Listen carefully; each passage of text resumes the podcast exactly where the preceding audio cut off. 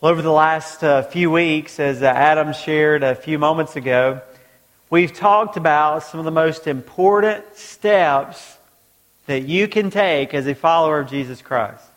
We've talked about the importance of being baptized. Thank the Lord for Kaylee modeling that tonight. God calls us. If you've given your life to Christ, don't be ashamed of Him. Don't be afraid to, to go ahead and take that step and to let other people know I am a follower of Jesus. I want everyone to know that I'm a child of God. We talked about spending time with God every day. It is absolutely critical to make a decision in your life that I'm going to worship God individually on my own every single day, spending time in His Word and seeking His face. We talked about accountability. I hope you took that serious. I'm telling you, every single one of these are critical.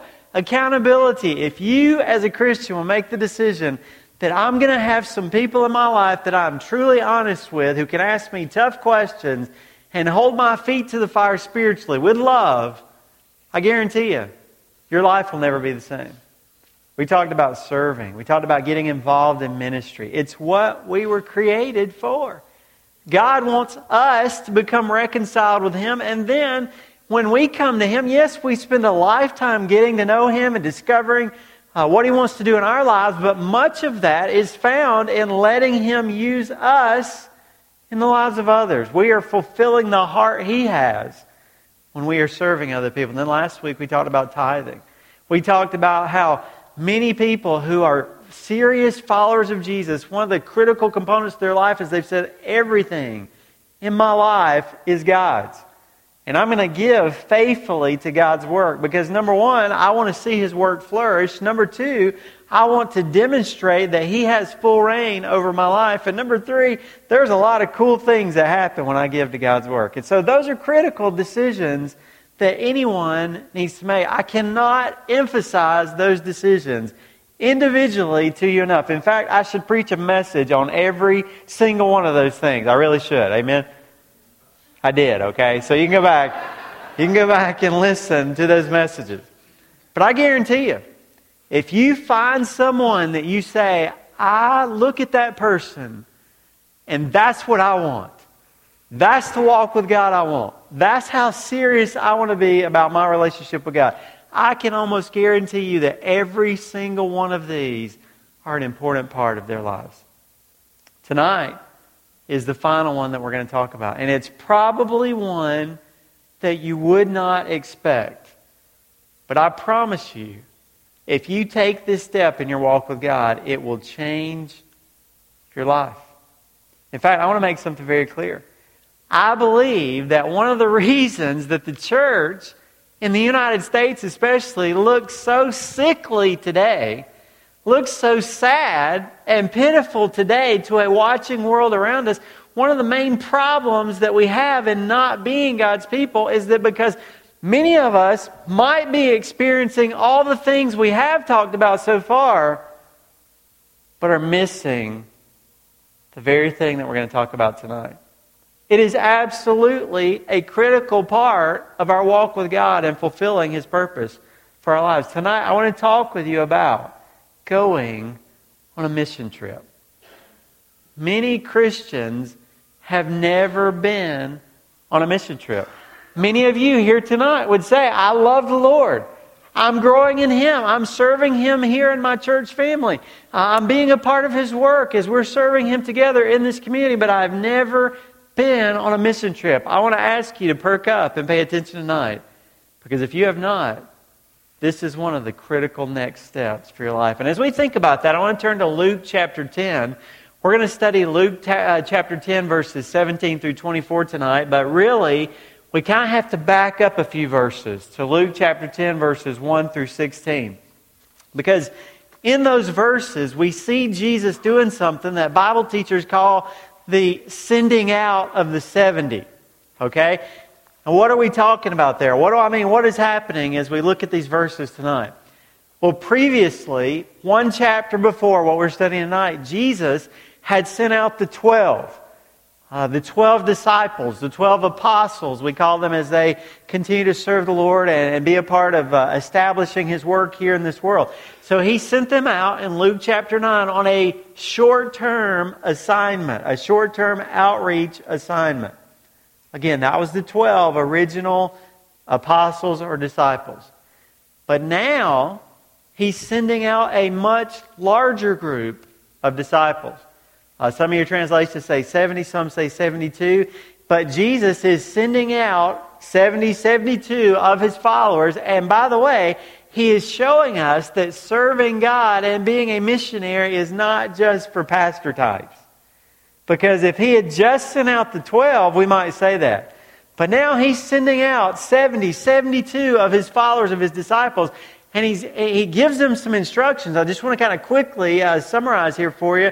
It's in your notes there, but he gives them some, we might say, missionary instruction. He, first of all, he puts them in groups of twos. And so he shows us it's important as we go out to serve the Lord to go out in teams, to go together with a team. In verse 1, he also, it says he sent them out to all the cities and all the regions in that area. Jesus is showing us he wants us to go and spread the good news in the whole world. In verse 2, he tells them, he says, There's a lot of work to be done. We're going to a few cities and towns around here, but there's a whole world that I want to hear this message. And so God shows us, He wants us to pray as we go. Verse 3, He tells them, You're going to face opposition.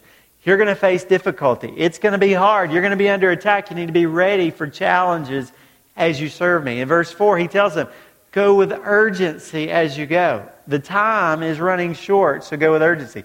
Verses 5 through 7. Now, this is kind of an interesting uh, missionary uh, principle. Many missionaries recognize Jesus talked about in verses 5 through 7.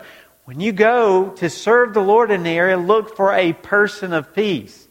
Look for people who are in that area, who are part of the community that can introduce you to others in the community and can say, hey, this person has a message from God Let's listen to their message. Then in verse 8, he told them to stay focused as they were on that mission, to stay focused on the right things and not get distracted.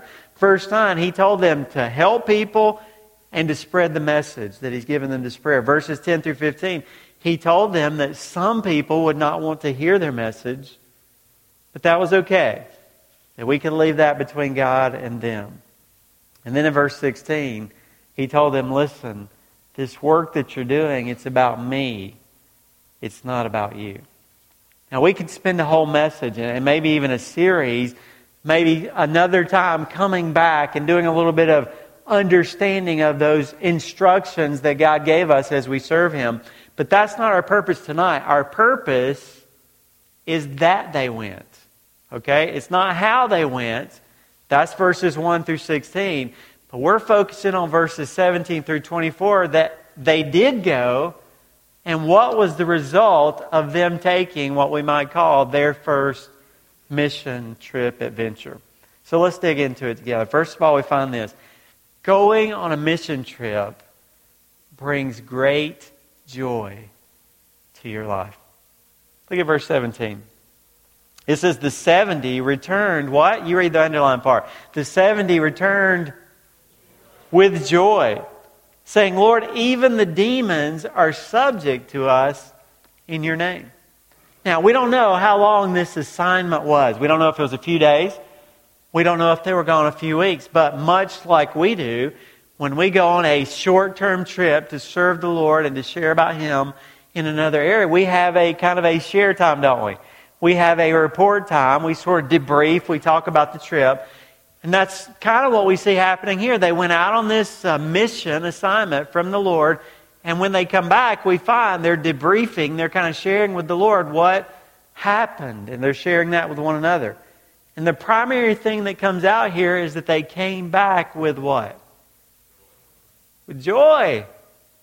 They came back with great gladness, great enthusiasm in their heart. Why was that? Why were they so thrilled to have had this experience?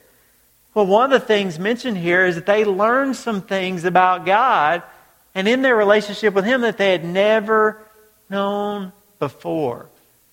They learned that they, as individuals, followers of Jesus, could be used by God. that God could work through their lives in the lives of other people. And even, they said, we have been used by God in situations that previously appeared impossible for us. They were beyond our ability. That even the demons, even the enemy's messengers, are subject to us when we're serving God in His name. Isn't that incredible? Even the forces of darkness with God are not too much. And you ought to say amen. Amen. When we have God with us, even the forces of evil, the worst that the enemy can throw at us, are not too much to overcome. No doubt they saw God provide. Amen. They saw God protect them. They saw God providing for them. They saw God working in ways, like I said, that they had never seen before. They saw people. They went out and they were serving the Lord. And there were people that they ran into, and there were those that you ever heard of a divine appointment before? Okay, it's when a willing witness comes across someone that God's been working in their lives and their lives intersect. Isn't that cool? Have you ever had that happen before? And they went out and they said, God, okay, we're going to let you use us. And they found that those cities and those villages and those towns that they had been in, that there were already people there that God was speaking to. And they would just stop and maybe get a bite to eat, or they would just be uh, standing around a well somewhere like Jesus in John chapter 4, and these encounters would happen. And no doubt they saw people that God had prepared for them. Amazingly, that said, You know, I was thinking about God today. And I was wondering, who on earth would I talk to about that? And here you are, you show up. You ever had that happen? You go, oh my goodness. It's a little bit scary, isn't it? It's like, no, God is real. Amen? God is working in people's lives. God can use me. They certainly, they grew in their relationship with one another. No doubt they had to trust one another. They had to work together in partnership. They saw God answer prayer. They saw God overcome obstacles. Friend, that is what happens when you go on mission with God. In fact, some of the closest connection that you will ever have with God in your life is when you're on a mission trip for Him. Think about it. God wants people to come to Himself. Isn't this a great God that we serve? Amen. Did you know that? This God that many churches paint as this uh, mean God who's just trying to play games with us and trip us up and make us look dumb, and he's still going to kick us out anyway. That's not the God that we find in the Bible. We find a God that loves people. And he wants a relationship with people. And he provided so that people can have a relationship with him for free. If we receive his gift and give our lives to him. And they saw God doing that work. And when you're a part of that, you're right in the middle of God's will. In fact, sometimes when I'm on a mission trip, I just wish the Lord would come back right then. I wish He would just find me right in the middle of doing what I'm supposed to be doing with my life. Amen? What a joy that is. And many of us who thought that we'd never amount to anything in life, now God is somehow using me to touch someone else's life. I mean, that's a I love my Toyota jump off the stage thing. Amen? I mean, that's a somebody get excited. My life does count. God is real. He's working in me, He's working in others. What a thrill! Those are experiences that will stick with you for the rest of your life. You're going to see an image on the screen of a young lady that I met a few years ago in Thailand. And this young lady, her name's spelled P O R, but actually I believe it's pronounced Bao. Okay, that's the best I can in sort of southern, taking on a little bit of New York, you know, 2014 English, okay? But I believe that's how you pronounce her name. But listen, I, this was one of the first people that I met in Thailand. And God just spoke to my heart about this young lady and a, a friend of hers and several of those young people, we saw God do some cool things. But let me just tell you what. When we came back the next year, she was loving God and serving Him faithfully in the church that we're connected there with in Thailand. Go ahead and die now. Amen? It does not get any better than that. I mean, just beyond thrill. I have no greater joy than this. 3 John 4. Than to see someone that I was able to have some small influence in, even if I just carried the suitcases for the people that did share with her. That I got to be a part of that. I think of a guy right now. I think about him very often. His name's Arnie. I think one day the Lord's going to cause Arnie and myself to cross paths. About 15, 16 years ago, when I was in North Carolina, I came on a trip with my youth group to western New York, to Cattaraugus County, New York. We were serving on an Indian reservation. And this little boy, like nobody had ever loved him in his whole life.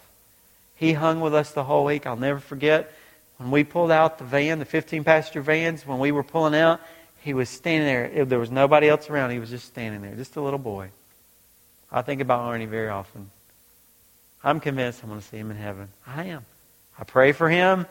Hope one day I get to meet him. Amen. What joy that I got to be a part of his life. I think about a group of elders, a tribal council. I know y'all watch that Survivor and all that kind of stuff. I'm talking about a real survival uh, tribal council, okay? I was in Kenya, the first trip I ever went on. Now, our church had been uh, many times before, and then when, I, when, uh, when God led us here, uh, we were able to partner with the church that I've been a part of before, and we were able to sort of tag along and see the work that God was doing.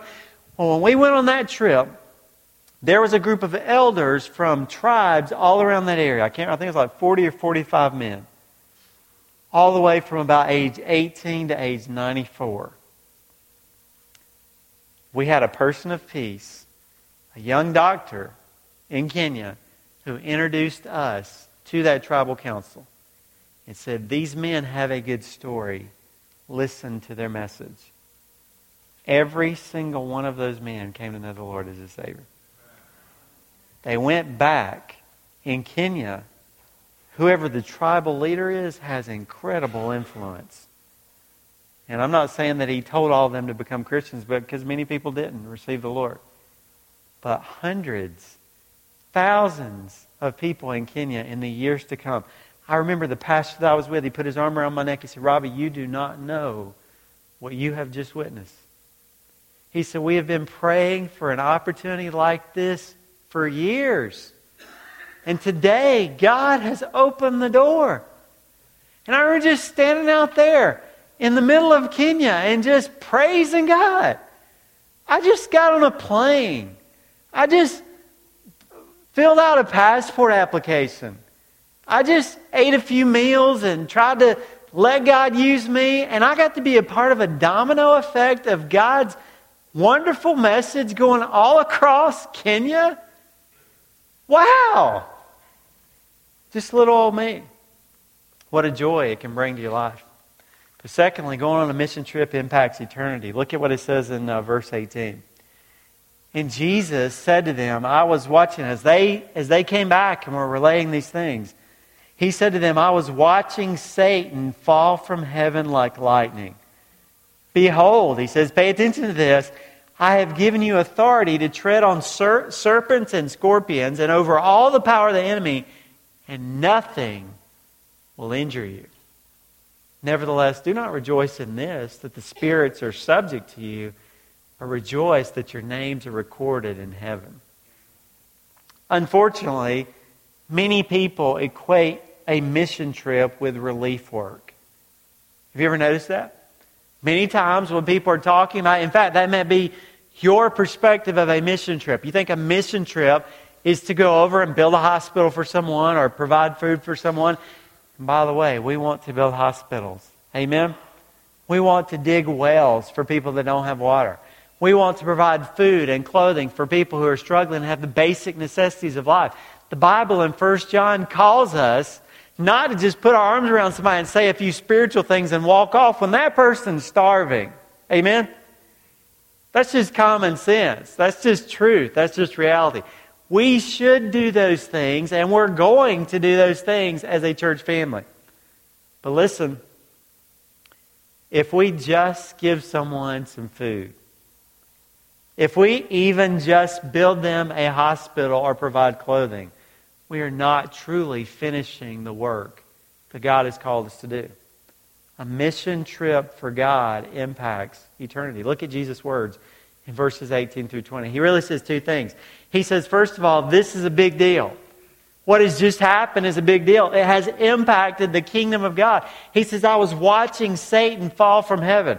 Basically, I think Jesus was saying Satan is already defeated. Amen?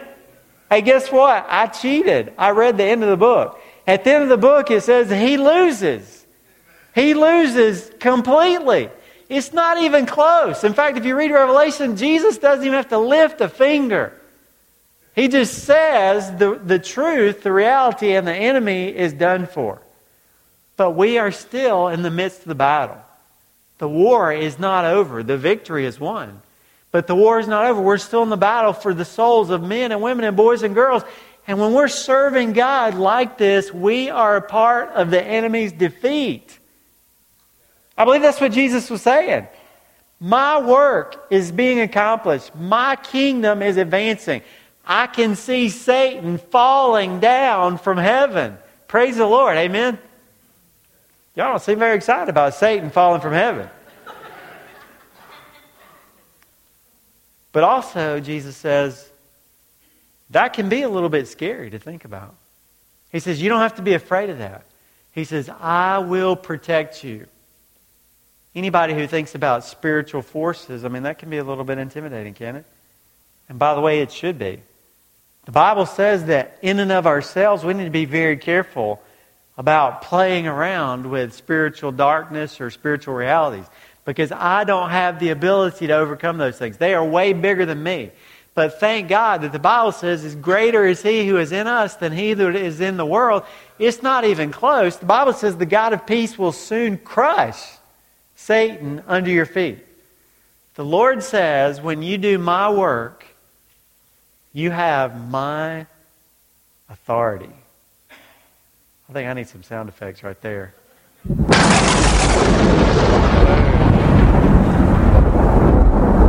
Been threatening that for years. Every time we talk about the Lord's authority or the Lord's power, I just say, man, we should have some thunder right there. So we queued up some thunder tonight. Because that's what you ought to hear.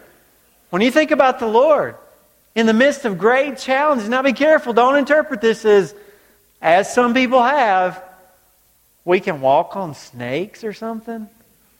Okay?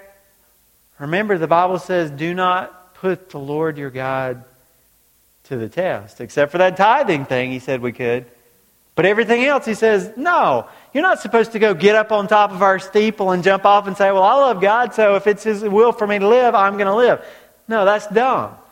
God's going to let you, God's going to let you see how far that goes. But listen, He is promising supernatural ability to those who will do His work. Sometimes on a mission trip, let's say you're going overseas. I've mentioned some overseas trips. Sometimes there will be a question about whether we can get through this checkpoint. And sometimes you have to say, God, we really want to go to that next place and share your message. But Father, it looks like we're probably not going to get through that checkpoint. So, God, if it's your will, would you please allow that to happen? You know what happens? Funny how when you get to be the next person up, there's a shift change. And somebody else comes who the person before was rejecting a lot of people. And then there comes somebody that just has the brightest, prettiest smile you've ever seen and says, Sir, have a nice day. God does things like that, amen? Now listen, I don't want to pull the rug out from under what he said here. Jesus said he will give us authority to even, if necessary, to see the miraculous. There are things that happen when you're on mission for God that we cannot ever see in any other place in our lifetime because if it's necessary to have happen, God can make it happen. God can create something out of nothing. So God does do the miraculous. If you got bit by a poisonous snake in a, a snake in a foreign culture, again, I wouldn't recommend experimenting with that. But if you are serving God, Let's say you went uh, with us on a hurricane relief trip and you pull up a, a board to throw it away and get rid of it, and there's a water moccasin under there, and you get bit by that snake, God has the ability to take all that venom out of your body. Jesus said. Listen, listen what he says in uh, verse um, verse 19. He says, "And nothing will injure you." Okay, it does not come across as much in English, but there is a triple negation in that verse. It's basically saying it is impossible for you to be harmed when you are under God's care. Now, listen, that doesn't mean that bad things aren't going to happen, right? That doesn't mean that we're not going to have, that we're not going to get sick, or that we're not going to run into problems, or that the airplane gets redirected, or things like that. It's not going to mean that uh, we go to help someone clean up and, and the town tells us that we can't do it. It's not going to mean that bad things are not going to happen. But listen, Jesus is giving us complete confidence ultimately when you're a God's child doing God's work, you are eternally protected. Amen? But He's given us assurance. I don't have to be afraid. When I'm doing God's work, God's way, and in God's timing, there is nothing to be fearful of. Isn't that encouraging? By the way, Jesus says, be careful about this. Be careful about getting too enamored with this part of it. Because to be very honest with you, many Christians are getting a little enamored with that kind of stuff. Okay, we need to be very careful about getting enamored with the miraculous. I don't need a miracle. All I need is God. Amen? If I need a miracle, God will provide it. But I don't need to worry about miracles. I don't need to try to manufacture them. I don't need to prove God to you through them. We don't need to do a bunch of stuff here at the front of our church to show anybody anything. If God wants to do a miracle, praise His name. But we don't have to focus on that. He says, listen, don't focus on that like many Christians. He says, the biggest thing that you should be happy about is you're going to heaven. That's what to be excited. In fact, in this statement, it's a strong statement that Jesus gives here. In fact, it's the idea of almost like signing a will. Okay, the, the wording that he uses here is like a ceremony that's very important. He says, Rejoice that your name has been engraved it's been inscribed in heaven. In fact, the way he puts it is, Your name stands written. We should have queued up the thunder for that again. You talk about assurance. Some of us have never heard this at church. All we've ever heard is that God's just sort of playing games with us. He's sort of pulling us along. He's sort of keeping it away from us. But that's not what the Bible teaches. The Bible says you can take it to the bank. If you give your life to Jesus Christ, your name is inscribed in the Lamb's book of life in God's presence. Isn't that good news? That's something to get excited about. I, am not focusing on the enemy. I'm focusing on this great God that I serve. That's something to rejoice over. So let's look at the third thing. In verses 21 through 22, it says that going on a mission trip blesses God. Imagine that thought for just a minute. Thankfully, if I'm born again, if I've received God's offer of salvation, I am already eternally pleasing to God. Isn't that good news? You might have a bad day today. Maybe a bad week. Bad few months. Bad decade. Okay, no hands. Okay. Isn't it good to know that no matter what happens the rest of my life, I'm going to heaven? If I blow it big time, I'm not trying to, but if I do, there, nobody, you can't. You, you come up here tonight, anybody that knows me better than anybody else could present a court case against me tonight. Bible says tonight that God has promised that I'm his child. Thank the Lord for that. But even though I don't have to do anything to earn God's love and acceptance, as a child of his, I do have a desire to bring blessing to his heart. Would you agree with me? So I'm not just saying, hey, I got a free ticket. I'm going to heaven, so now who cares? That probably shows that you don't really have a valid ticket if you have that heart. No, instead, you like, if God would do this amazing favor for me, I want to bring joy to his heart as much as possible the rest of my life. Look at verses 21 through 22. It says, At that very time, at that very hour, he rejoiced. This is Jesus. He rejoiced greatly in the Holy Spirit. Is that not a, some of you say, I've never heard that before. Is that not an image of our Lord that sort of changes? Can you not see Jesus? Just imagine the Lord rejoicing greatly in the Spirit. And he said, I praise you, O Father, Lord of heaven and earth, that you have hidden these things from the wise and intelligent and have revealed them to infants. Yes, Father, for this way was well pleasing in your sight. All things have been handed over to me by my Father, and no one knows who the Son is except the Father, and who the Father is except the Son, and anyone to whom the Son wills to reveal him. The Bible says two things that really stick out. It says Jesus rejoiced greatly in the Spirit, and he said, God, I praise you, Father, for these things, for this work that his children was doing.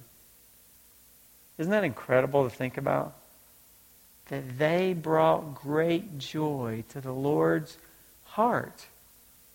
Wouldn't you want to do something to bring such pleasure to God? You know, I think uh, kind of interesting here. He says, and by the way, these weren't experts who were doing this. That'll be encouraging to you tonight. Anybody here ever feel like, you know what, God could never use me? I'm just sort of in the remedial program of Christianity. I'm just sort of working my way in. I'm sort of tagging along with everybody else. I'm sort of in the, you know, hopefully he'll make it or hopefully he'll, he'll turn out to be something decent. But there's all these other wonderful people that God uses. That's not what the Bible teaches. And Jesus makes it very clear. He says, I praise you, God, that you're using not the experts, but just regular, simple people. He calls them infants here. Some of us have been waiting way too long to be on mission for God. We're waiting for a point, a place that we're going to get to that we'll have made it, or we'll have arrived, or we'll be worthy of doing it. Jesus indicates to us in His Word it might be that the experts are the wrong people to do God's work. And that's not saying don't study. That's not saying don't grow.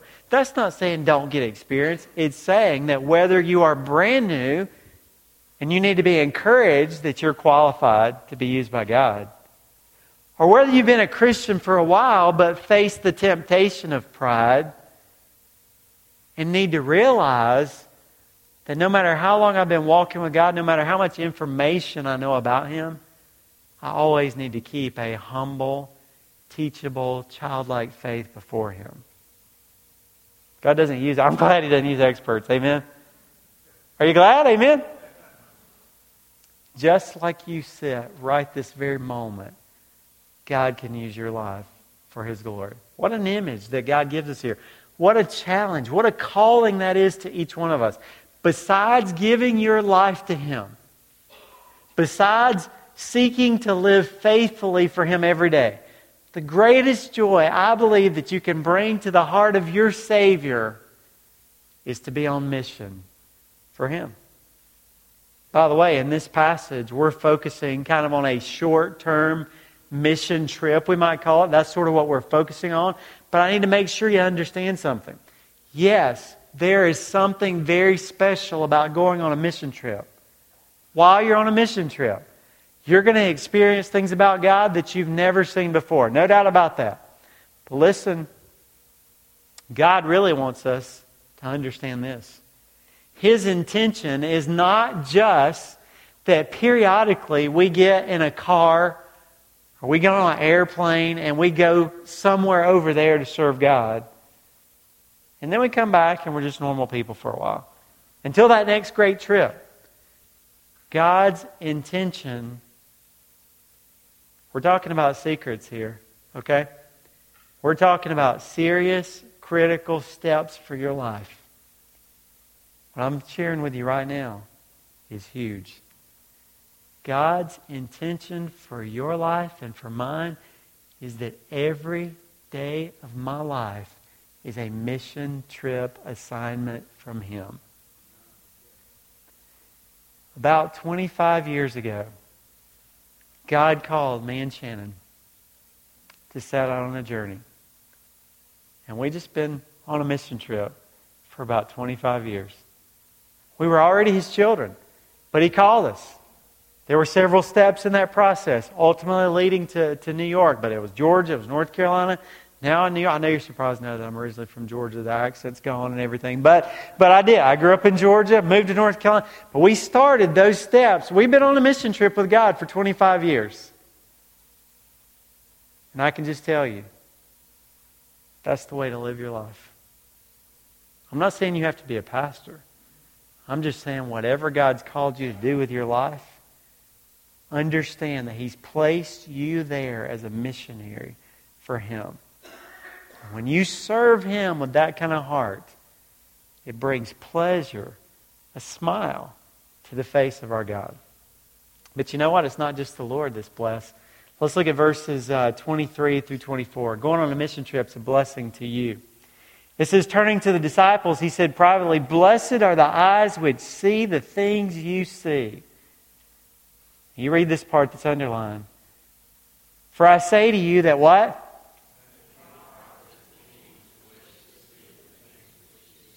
Were you listening to what you just read?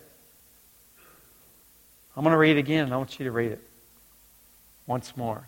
Turning to the disciples, he said privately, Blessed are the eyes which see the things you see.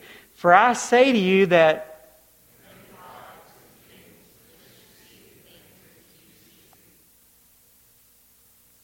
and did not see them. Many prophets and kings wished to see the things which, by the way, this you here is emphatic. Many prophets and kings wished to see the things that you see right now are experiencing. And they did not see them. And to hear the things which you hear and did not hear them. He said, Listen, you're blessed to see these things you're seeing because there are people that would have loved to see these things. I don't think we understand where we are in the history of the world, specifically in salvation history, if you want to put it that way. Friends, listen, all along, God has wanted to bring people to Himself. And He started out in the Old Testament, beginning to sort of introduce us to the concept of a relationship with Him. And so throughout the years, these prophets and these uh, people called by God, His messengers, have been giving out that message until this very day that we live today. In Jeremiah chapter 31, verse 33 says that back then, God had said to them, One day, I'm going to do my spirit. I'm going to do my work. My spirit is not just going to work around you. It's not just going to work through you sometimes, but He's going to live you. I'm going to live in people. That's called the New Covenant. We call it the New Testament.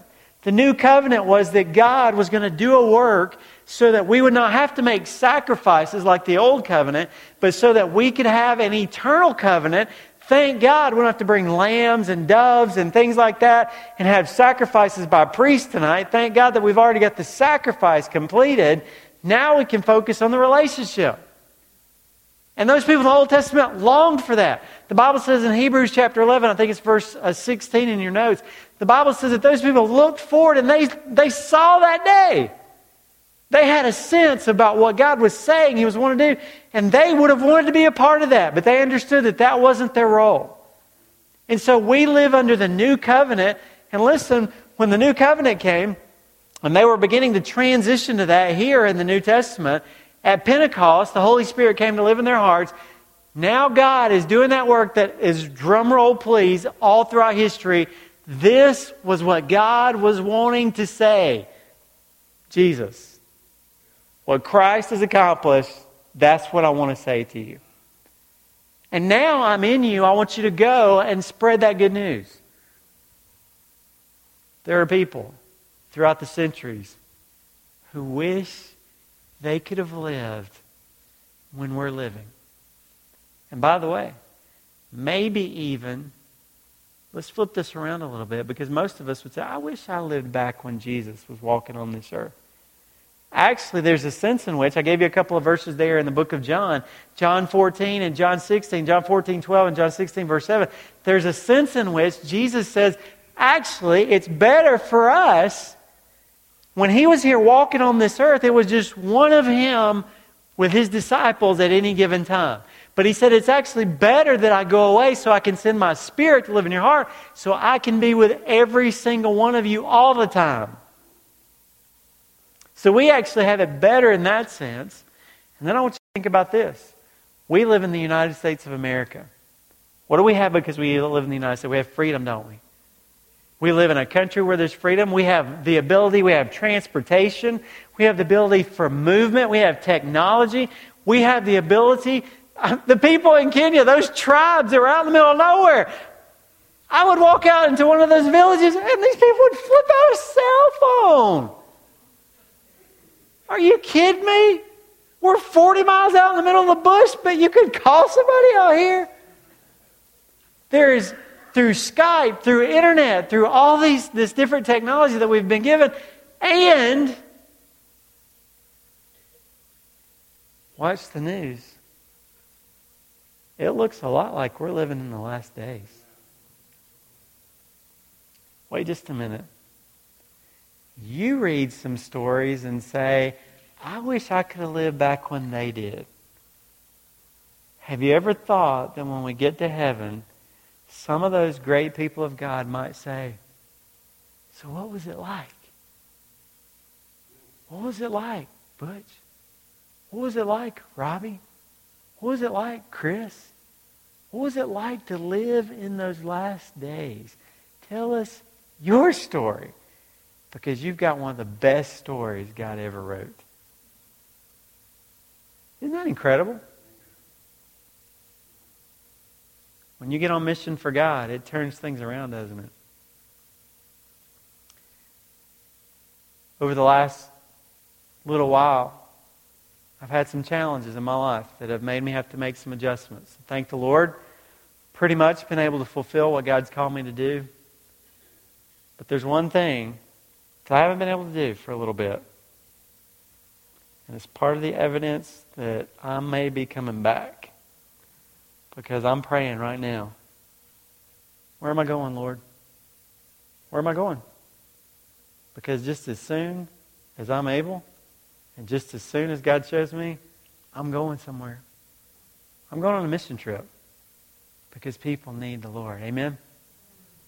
I want to tell you something. I want to challenge you.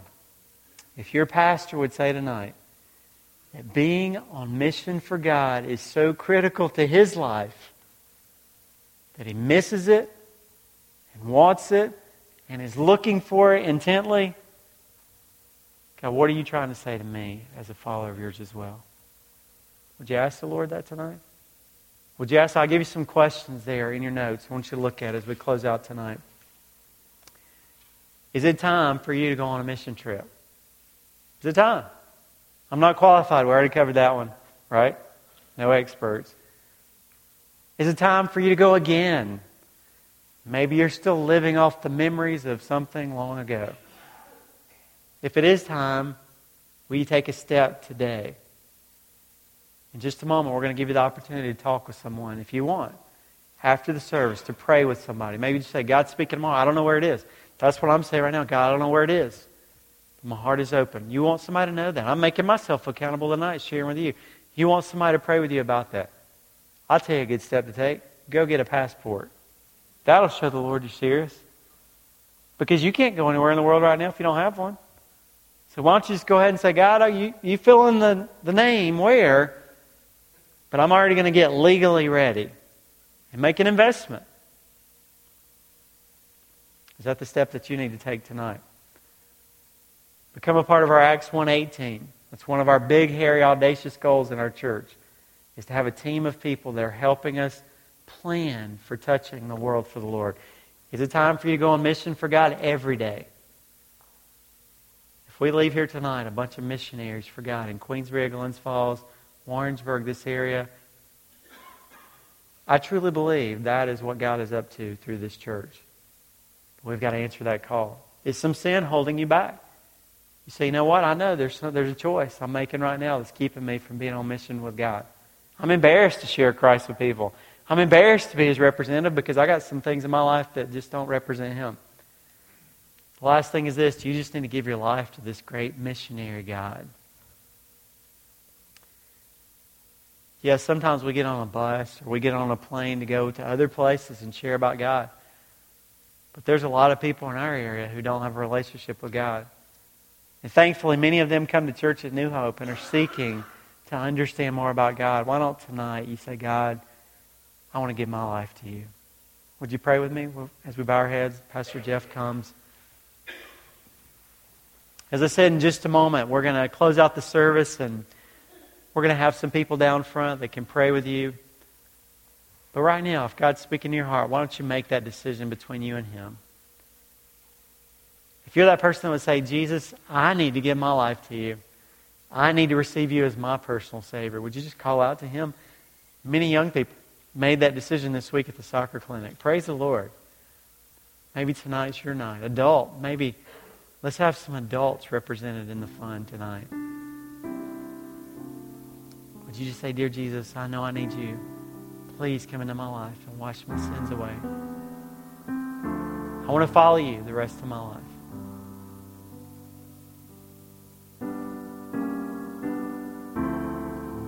God is speaking to you, if He's knocking on the door of your heart, Robbie, I'm calling you out.